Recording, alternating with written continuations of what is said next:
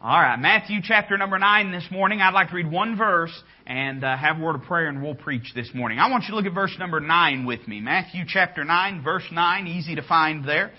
The Bible says, And as Jesus passed forth from thence, he saw a man named Matthew sitting at the receipt of custom.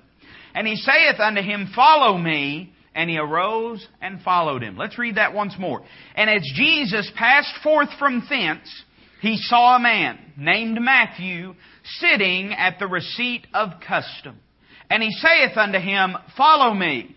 And he arose and followed him. Let's pray together. Lord, again, we do thank you for the privilege to be in your house this morning, Lord, with your word, your people, and your spirit.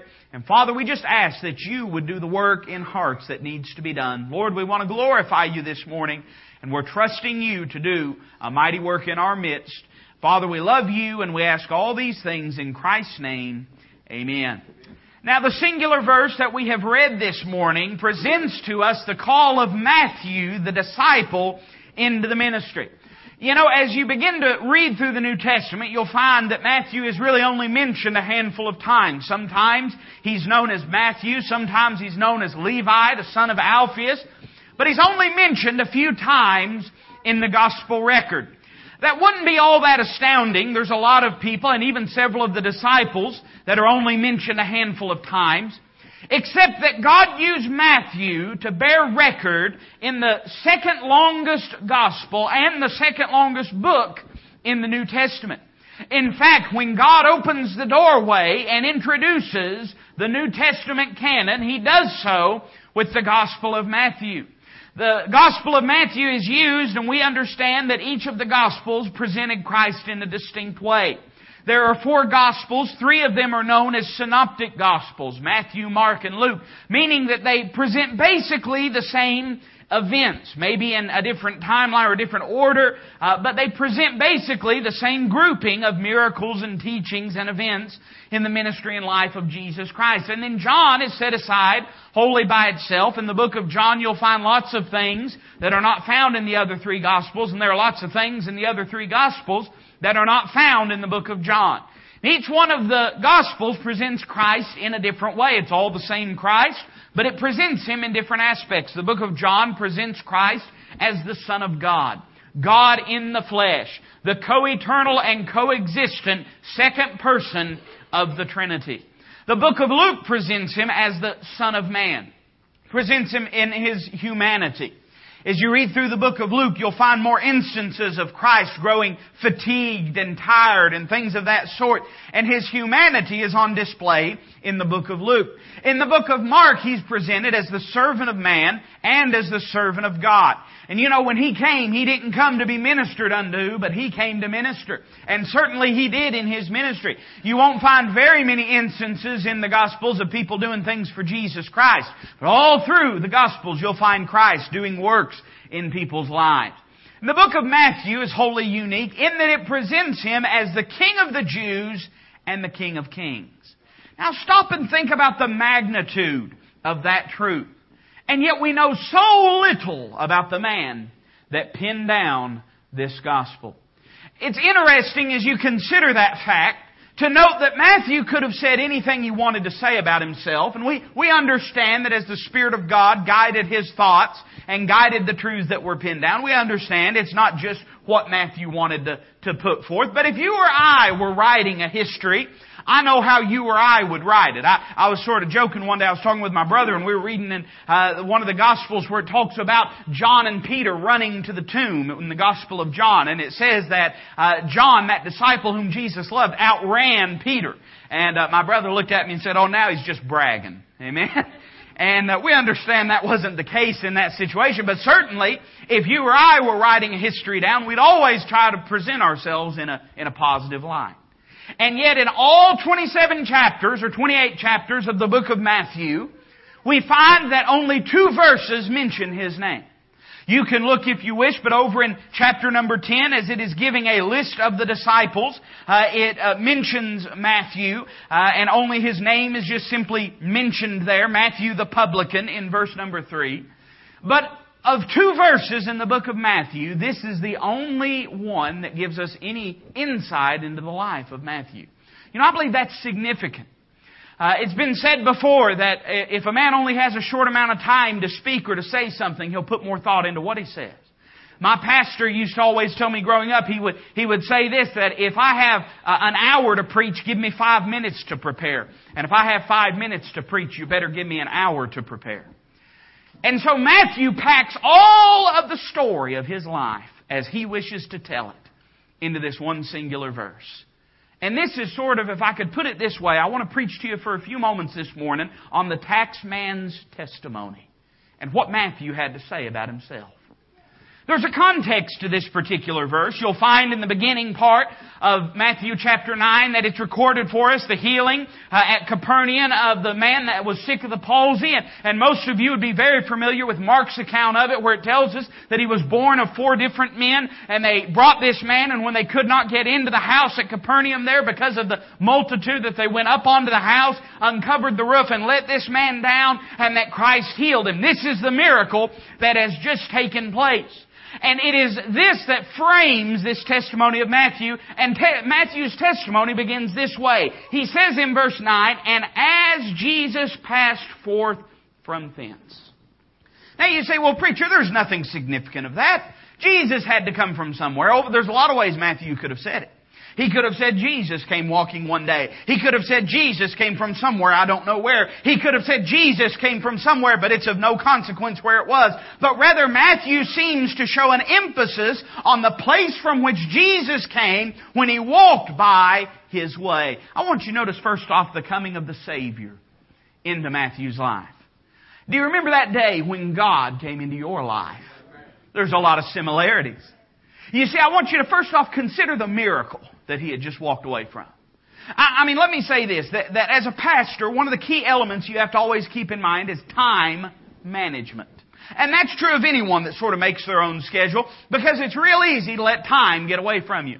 Sometimes we value our time a little too highly. It was said for a lot of years, I don't know if it's true or not, it wouldn't surprise me, but that Bill Gates, if he was walking down the street and he looked down and saw a hundred dollar bill lying on the ground, that the time it would take him to reach down and pick it up would actually cost him money versus the bill that he would pick up. Of course, if you're Bill Gates, you've got a guy that follows you around to pick up hundred dollar bills. Amen?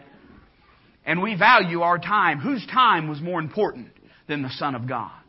I mean, he had just came away from looking at a palsied man and saying, Thy sins be forgiven, thy faith hath made thee whole. Rise up and be whole. Rise up and walk. And he walked away and he sees a man named Matthew sitting there. And he is compassionate enough that despite the magnitude of the miracle he had just performed, he looked and saw Matthew sitting there. There's been times, and I, I told Miss Gayan this morning, uh, she came up to me and mentioned about having an altar of prayer for, for Brother Charlie, and I, I'm glad that we did that. And I, I told her, I said, well, you better tell Larry because I'm liable to forget. And sometimes I get up preaching in a big way and, and, and I, it's, I'm, I'm here. It's not that I'm in another world. I mean, it's not that I'm not myself. But sometimes I get keyed in and focused in on what I'm preaching. I don't notice things. People come up to me sometimes and say, Brother Toby, I'm sorry for the disruption my child made. And I don't even know that they've got a child. Amen. I mean, I, it didn't even register with me what was going on. Sometimes you get so focused that you can see nothing else and you get tunnel vision. But here is the Son of God. I mean, listen, He's just, He's the creator of the universe. He has just spoken to a man sick of the palsy, a man that could not be healed, that would never be whole, and he with his magnificent and powerful words said, rise up and be healed, and he goes walking away, and he sees Matthew, and he cares enough to stop and to make an impact in his life. And you think about all the things God's done. Think about it. Consider not just the miracle, but consider the ministry of Jesus Christ. Think about all the miracles that He did. This is a man that raised the dead. This is a man that literally, this is a man that walked on water. This is a man that opened blinded eyes. This is a man that, that uh, loosened a tongue that couldn't speak, that opened ears that couldn't hear. And yet he had enough interest in Matthew to stop by his way one day and to speak to him. Man, what a God we've got. What a Savior that we've got. But that's no different from me and you. You know, God, he, He's the orchestrator of nations in history. I mean, we, we do a lot of complaining about politics, and, and I do. I complain about politics just like anybody else does, and, and things are looking awful bad. Of course, they always look awful bad. And, uh, but you understand that God raises them up and God sets them down. That's what the Bible teaches. The president that we've got right now, we've got because God allowed that to happen. And you say, do you mean he's God's man? No, I'm not saying he's a man of God. I'm saying this. Maybe after 40 years of killing the unborn, God's finally said America needs to be judged. You know, sometimes God judges a nation with, with bad rulers. The Bible says that when the wicked reign, the people uh, mourn. Are we mourning? I'd say we are. Probably not near enough. We're probably not upset enough by it. Man, God, He's the orchestrator of nations. I mean, He, He literally, He moves this world around like a child would a game of checkers. But He looked down on me. And He had compassion on me. Just a little child. I mean, I was insignificant. I, I, I mattered to a few people. I mean, my, my parents kind of liked me, and I and, and I had a friend at school that would sometimes not run away when I when I talked to him. I mean, there were a few people that cared about me in my life, but why would God ever care about me? I mean, that just doesn't make any sense. Matthew says, I look back on it now. We don't know exactly when Matthew wrote his gospel, but we know it's many, many years after this event has taken place. And he looks back and he thinks to himself, you know, there he came from Capernaum. There he came from changing a man's life in such a profound way. There he came walking away from such a marvelous miracle. And he noticed me sitting over at the receipt of custom. He denotes the, the coming of the Savior. But then I, I want you to not only notice the coming of the Savior, but I want you to notice the call of Matthew that takes place. Now, the Bible says this, and as Jesus passed forth from thence, he saw a man named Matthew. Now, again, uh, sometimes it would help you, and I, and I want you to listen carefully to what I'm about to say. Sometimes it would help you to consider how the Word of God could have been written. Not to change it, but to appreciate the way it has been written. You understand what I mean? There's a lot of ways Matthew could have said that. In fact, he didn't even have to say it that way. He could have said that as he walked along, he saw Matthew. That would have been fine. He could have even said as he walked along, he saw me. He could have said it like John said it. He saw a man whom he loved. But the way he describes it is significant, inasmuch as he says he saw a man. When we speak about a, a, a man, I, I, believe that the, the connotation here is a human being. I mean, I, I think Matthew, I, don't get me wrong, I don't think he's got a Jenner complex. Amen. I, I think he understands that he's a man, but I think what he's saying more than, than just his gender is, is he's saying he looked and he saw a human being saw a human being. Matthew was an important man because he was a publican.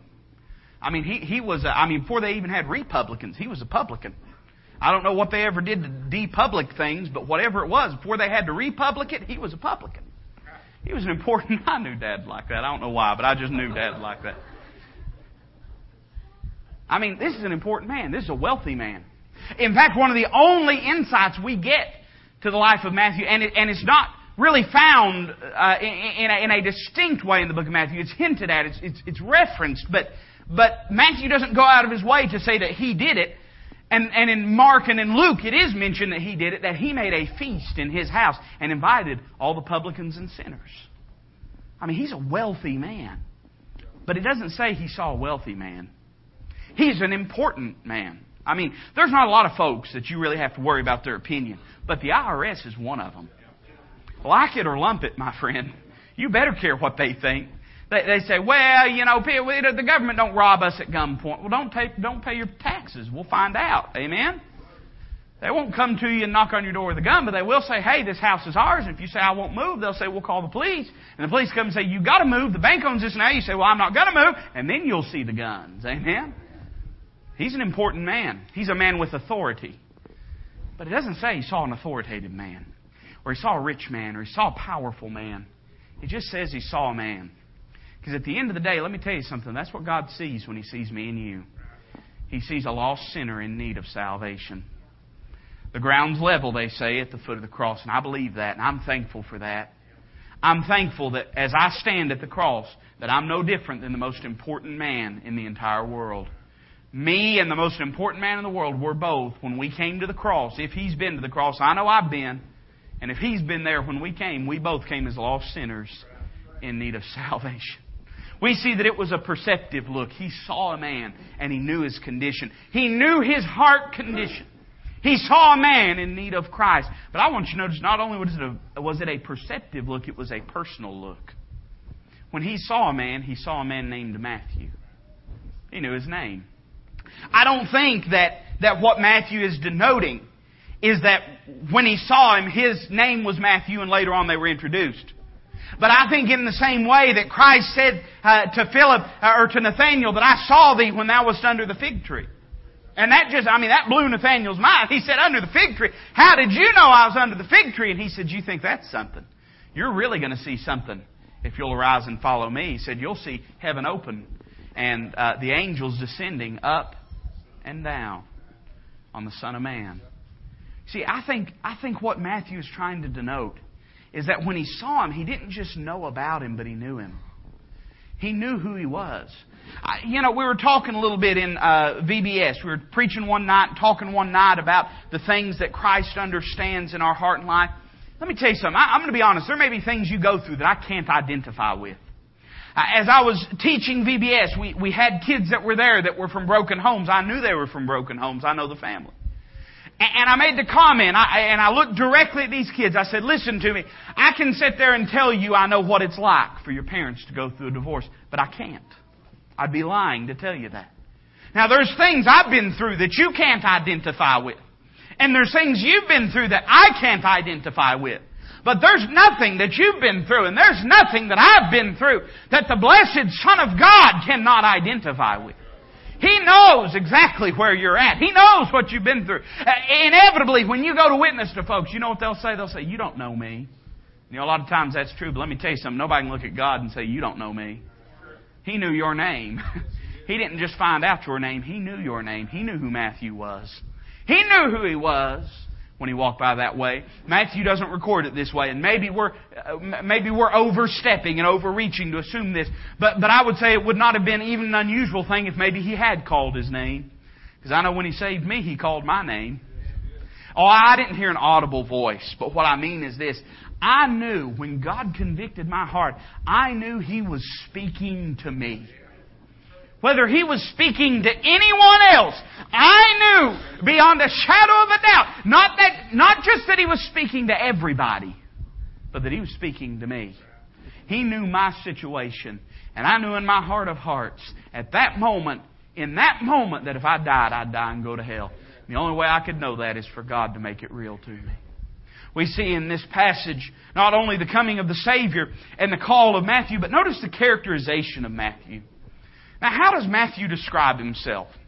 If I describe myself, I, I I don't know what I'd really say. I've never had to do it. You know, I mean, I didn't I didn't meet my wife in a singles ad or anything. So I, I I've always kind of laughed. You know, you everybody knows how to put a spin on things, right? I mean, like if I if I was going to describe, I would probably say dashing. You know, I, w- I would probably say stocky. Uh, difficult to move, maybe. You know, I don't know. Uh, I would say well insulated, both both internally and externally, uh, except up top where it gets a little cold during the winter. You know, we'd all describe ourselves in a myriad of different ways, and people have, uh, uh, you know, ways of describing themselves that, that put a good spin on it. But Matthew doesn't doesn't do anything like that. You know what he simply says? He saw a man named Matthew, and then describes what he was doing. You know, he, he didn't describe everything that he had done, but he knew what he was doing in that moment. You know, that's, that's sort of the way salvation is. When you come to Christ, it would fail you to remember every sin you've ever committed. There's no way you could. I was listening as we sang "I Never Shall Forget the Day," and uh, l- l- listen to me. Don't don't be such a doctrinal stickler that you can't enjoy any song, right? Because I don't care what song it is. I can pick it apart doctrine wise if we want to. But there was a line that stuck out to me, and I always just kind of grin within myself. It said, Confess to Him your every sin. let me say, I'm glad that that's not to the letter what God requires, because I couldn't confess every sin. But, buddy, let me tell you something. In that moment, I knew I was a sinner. I didn't know everywhere I'd been, but I knew where I was sitting in that moment. And Matthew denotes himself, and he points out, I think, two things. I want you to notice, first off, he denotes the vocation that he worked at. He said he was sitting at the receipt of custom. That's what he did. He was a tax man. He sat there in that chair and he waited on people to walk by and give him, not a gift, we understand that, but practically we could put it that way. He just sat there day in and day out. You ever thought about your life before Christ? What you did? I'm serious. Have you ever just sat and thought about it? Those of you that were saved at a little bit older age, have you ever thought about it? Some of you, when you worked, I mean, you worked to Friday so you could drink to Monday. Right? Just sat at the receipt of custom. Some of you, you worked to buy bigger toys or, or a better house, and then once you got the, the better toys or, or the bigger house or whatever it might have been, you just worked harder to get something else. Some of you, you went from relationship to relationship to relationship, trying to find something to fill that void. Like the woman at the well. You know that's what Christ was really trying to point out to her? She, she said, let me drink of this water so that I don't have to come hither to draw. And he says, you don't understand. I'm not talking about physical water. I'm talking about spiritual water. Because spiritually, you've got, you've been with five husbands and the man you're with now ain't your husband because you know that he won't fill that void in your life. He wasn't being ugly. He wasn't being mean. He was trying to show her that her nomadic spirit had driven her from one place to another and never been satisfied, never been fulfilled. Some of you, that's how it was. Just relationship to relationship, job to job. Maybe you settled down but always felt that void and that emptiness. All you did day in and day out is you just sat there at the receipt of custom, just going about your business. Because that's what he was doing. Just going about his business. See, I think he's talking about the vocation, but I think he's talking about the vanity of his existence beforehand. I mean, his job, he dealt in monetary means. He dealt in money that was to burn up and to fade away. And then a man walked by one day and said, Follow me. And ever since that day forward, his life was eternally changed.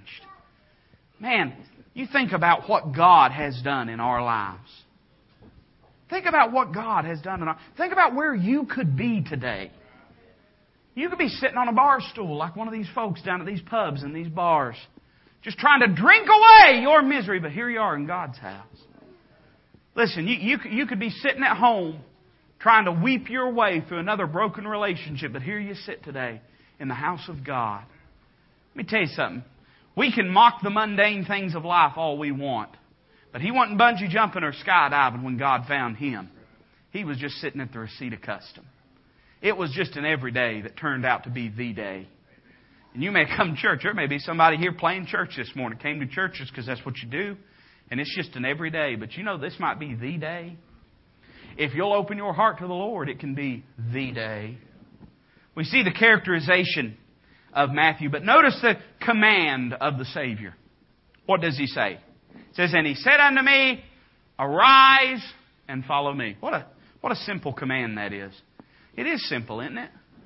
He didn't give him a bunch of instructions. You know what he said? He said, I'll just stay with you, and you'll stay with me, and you watch me, and you follow me, and you'll be all right. It was a simple command.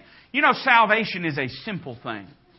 Now, it's not easy for the flesh, but it's a simple thing. In fact, sometimes it's that simplicity that people stumble at.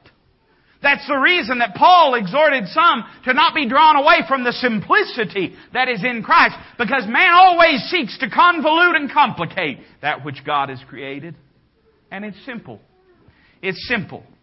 Simply recognize you're a sinner and put your faith in the Lord Jesus Christ.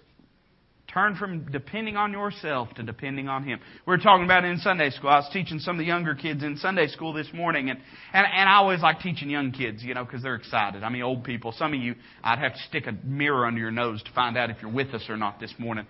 But the young people always have such a good time. They're always so excited. And, and I gave the illustration to them this morning about wanting to go on vacation and, and going to take a flight. And some of you, I know you've heard this, but it won't bother you to hear it again and going to take a flight somewhere. And you know, I, I could go and I could buy the clothes I need for that vacation and it wouldn't get me there. And, and I could go and, and buy the supplies that I'd need for that vacation. I could get, that, that wouldn't get me there. I could go and buy a plane ticket, but that wouldn't get me there. I could go and stand at the tarmac and look down the runway and watch the plane take off, and it wouldn't get me there. There's only one thing that will get me where I need to be, I've got to get in the plane and put my life in the hands of the pilot. I've got to put my trust in Him. I, have got to commit my destination to His capability. You know, that's what salvation is. That's the reason it's important that we emphasize the resurrection. Because I don't know about you, but I don't want no dead pilot. Before, during, or after we take off. He ain't gonna get me there, amen? Because a dead pilot, he can't get anybody anywhere. But a living pilot, now he can get you where you need to go. And a dead Savior, he couldn't get you anywhere. But a living Savior, he's able. And if you'll put your faith in that living Savior, he'll save you. See, it's a simple command. He said, Follow me. But notice it's a singular command. He didn't say, Follow me and do this and this and that and this and that and this and that, and if this happens, do this, and if that happens, do that. He just said, Follow me. Singular command. You know, we boil the Christian life down, and it's really a singular command to follow Him. To follow Him. After we have put our faith in Jesus Christ, what does He expect of us? To follow Him.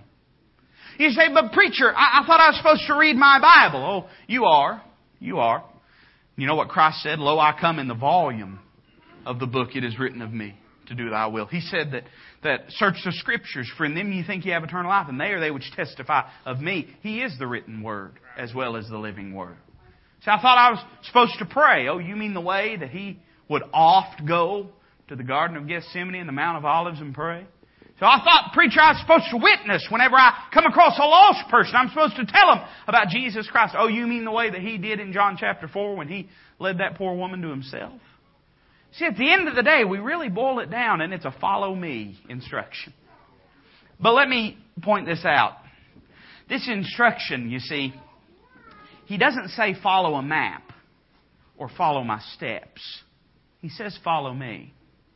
He didn't draw out a map of what Matthew needed to do and then say, follow this map. He said, follow me. There has to be a closeness of proximity. That's what God's looking for. You can't follow Him if you're not spending time with Him. You might be able to follow some of the things that He's done, but you won't be able to follow Him unless there's a close proximity. Notice finally, and I'm done, the commitment that Matthew made. Notice first off his response. He arose. He arose.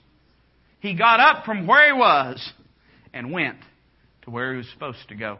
Uh, you say, preacher, that's works. No, no, that's not works. A lot of people have confusion about this. That's not work. Repentance is not works. Repentance is not an action. Repentance is an attitude of the heart that produces an action. Much the same way that faith is not an action, but faith is an effectual dependence of the heart that produces an outward action. And you say, I thought it was about faith and not about works. Well, it is by faith and not by works, but faith without works is dead. So, true faith is a faith that will work. And repentance is the same way. You know what he realized? Think about it. He got up and he walked away from the table. It's where he was sitting, wasn't it? sitting there at his job, sitting there at the table. Except he walked away from all those folks walking up and giving him money.